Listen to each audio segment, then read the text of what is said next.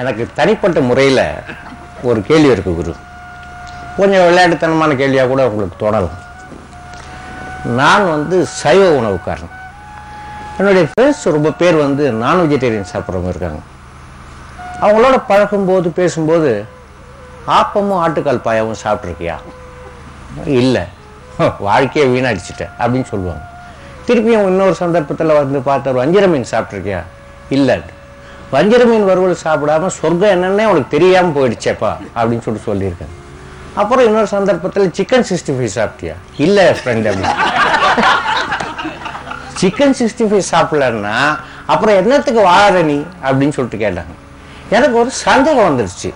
சைவ உணவையே நம்ம சாப்பிட்டுட்டு இருக்கிறோமே வாழ்க்கையில் அசைவ உணவு சாப்பிடாம எதையோ பெருசாக இழந்துட்டோமோ அப்படின்னு ஒரு சந்தேகம் வந்துச்சு. கூடவே வந்து அசைவ உணவு சாப்பிட்றது பாவம். அசைவ உணவு கூடாது அப்படின்னு ரொம்ப பேர் சொல்லிட்டு இருக்கிறதுனால அசைவ உணவு சாப்பிடாம இருக்கிறேன். அது சாப்பிட்டுட்டா எங்கேயாவது ஒரு குற்ற உணர்ச்சி வேற வந்துடும் மனசில் அப்படின்றதுனால அசைவ உணவு தொடாமல் இருக்கிறேன். இப்போ சைவ உணவு நல்லதா? அசைவ உணவு நல்லதா? இல்லை அசைவ உணவு சாப்பிட்றதுனால பாவமா? அசைவ உணவு சாப்பிட்றவங்கலாம் வந்து தப்பானவங்களாம். இப்போ நம்ம நாட்டில் வந்து அசைவ உணவு சைவ உணவு ரெண்டுத்துக்கும் வந்து சான்ஸ் இருக்குது சில ஊர்களில் வந்து வெஜிடேரியனே இல்லை. நான் வெஜிடேரியன் தான் ரூல் பண்ணிகிட்டு இருக்கிற நேரத்தில் அங்கே இருக்கிறவங்கெல்லாம் தப்பான வழியில் நடந்துட்டு இருக்கிறாங்களா அப்படின்ற ஒரு கேள்வி வந்து எனக்குள்ளே இருந்துகிட்டே இருக்குது. சாப்பாடுன்றது உடலுக்காக.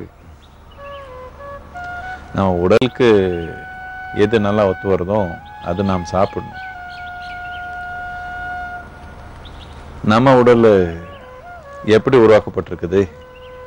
அதுக்கு எந்த மாதிரி எரிபொருள் போட்டால் அது நல்லபடியாக செயல்படுதுன்ற உணரணும் நாம். இது நாம் நல்லபடியாக கவனிச்சு பார்த்தா இது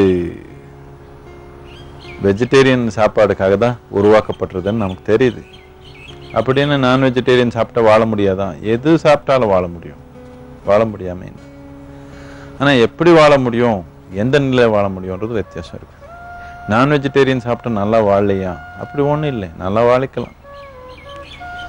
ஆனால் உடலுக்கு நம்ம கொஞ்சம் கஷ்டம் கொடுக்குறோம். இது தப்பா சரியா பாவமா இல்லையா அந்த மாதிரி நான் பார்க்கல. என்னத்துக்குன்னா நீங்கள் ஒரு செடி வெட்டினாலே ஒரு கோழி வெட்டினாலும் ஹிம்சை தான். கோழி என்ன அவங்க தப்பிச்சு ஓடி போக முடியும்? செடி பாவம் ஓடவும் முடியலையே? செடினால ஓடி போக முடியும் முடியலையே இந்த செடி வெட்டாலும் ஹிம்சை தான் கோழி வெட்டினாலும் ஹிம்சை தான். எப்படி எந்த சாப்பாடு சாப்பிடணும்னாலும் இன்னொரு உயிரை எடுத்து தான் நாம் இந்த உயிர் காப்பாற்றிக்க முடியும். அப்படி தான் இயற்கை சூழ்நிலை இருக்குது.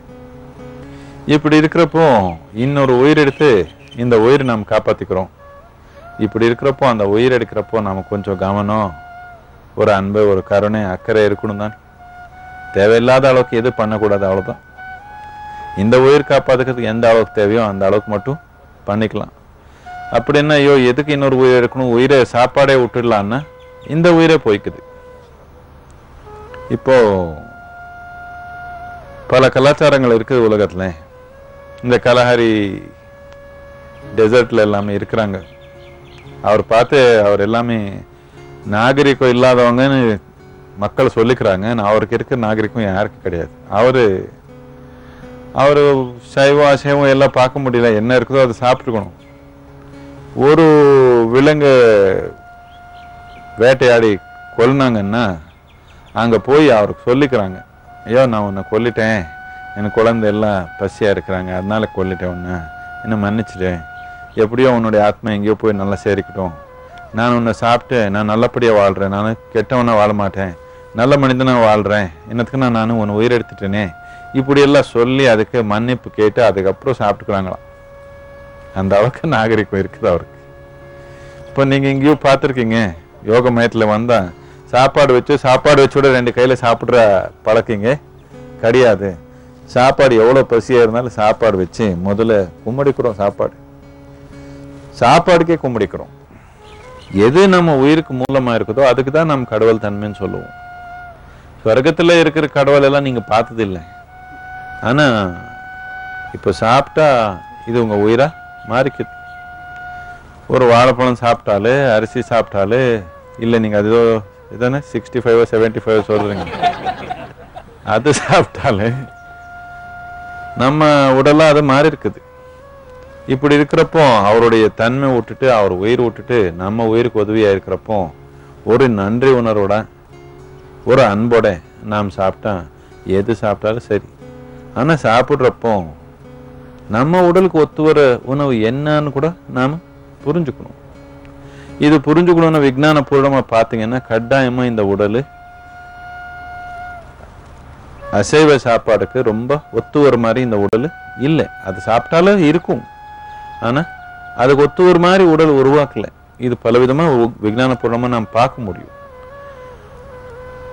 ஆனா அடிப்படையா சாப்பாடுன்றது உடலுக்காக. இப்போ நாக்குக்காக மட்டும் சாப்பிட்றவங்க இருக்கிறாங்க. நாக்கு ருசி கூட தேவைதான். ருசின்றது தேவையில்லைன்னு இல்லை. ஆனா ருசின்றது மனத்தில் இருக்கிற ஒரு கட்டுப்பாடு. நீங்கள் எதை சாப்பிட்டு உணர்ந்து இருக்கீங்களோ அதே உங்களுக்கு நல்லா இருக்கும். நீங்கள் இங்கே தமிழ்நாட்டில் வளர்ந்துருக்கீங்க உங்களுக்கு ஒரு மாதிரி சாப்பாடுன்னா ருசியாக இருக்குது. வெளிநாட்டிலேருந்து வர்றாங்க அவருக்கு இன்னொரு மாதிரி சாப்பாடு ருசியாக இருக்குது. அவர் இங்கே வந்து இதே சாப்பிட்ருந்தா அவர் எப்போ ஊருக்கு போய் அவர் சாப்பாடு சாப்பிட்லான்னு அவருக்கு ஆர்வம் வருது.